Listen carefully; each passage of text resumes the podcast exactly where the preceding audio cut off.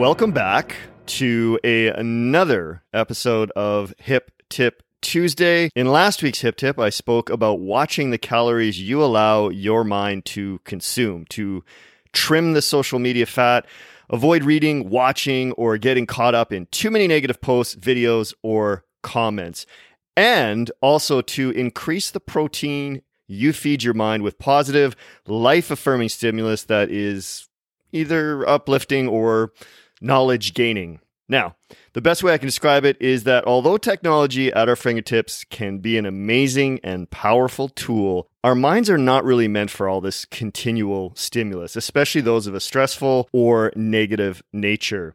Checking your social media first thing in the morning, I like to make this analogy, but checking your social media first thing in the morning is like jumping out of bed into a room full of people, all of which are expressing their own thoughts, feelings, and emotion. So I want you to think about that just for one second. Imagine getting out of your bed and literally jumping into a room full of like, you know, 50 people and they're all and they're all saying a bunch of different things and they're expressing their feelings and their thoughts on topics and matters and it's just going to bejumble your brain.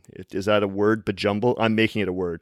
It just kind of bejumbles your brain before you've even gotten started. So it's really crucial to set your day up first by setting the tone for how you want to think, behave, and act in order to take on the day uh, most optimally. Which now brings me to this week's hip tip, which is about your mental calories out. So we've got calories in, now we're going calories out. As with what you consume, try to become more and more aware of what calories you are putting out to the world. So, are you on those same feeds, you know, bitching, moaning, complaining, or are you sending out messages or comments of optimism, joy, and positivity? And trust me, although in, in certain circumstances it's imperative we speak up about the things we are passionate about, oftentimes things are better off left unsaid. Too many times we speak before we think, we react before giving real thought to our words. So, are you being helpful or hurtful? Are you reacting or responding? Just become more conscious of what you put out into the world and make sure it's not coming from a place of self serving your ego. I remember as a kid growing up, my mom used to always say, if you have nothing nice to say, don't say anything at all. I believe Margaret Atwood may have originally coined this phrase, but I'm not entirely not entirely sure. And although sometimes on a rare occasion it is necessary to just let someone have it or defend your beliefs, for the most part, I think this saying holds true. And mental calories out not only encompasses others, but yourself. So, another example would be Have you ever caught yourself continually complaining about something, either in your head or quietly to yourself, take a look, a really good close look at your inner monologue and what words you use to describe yourself. Sometimes you can start your day by, I don't know, let's say you're you stub your toe and you call yourself an idiot, or uh, you spill your coffee and you're like, oh man, I'm such a dummy.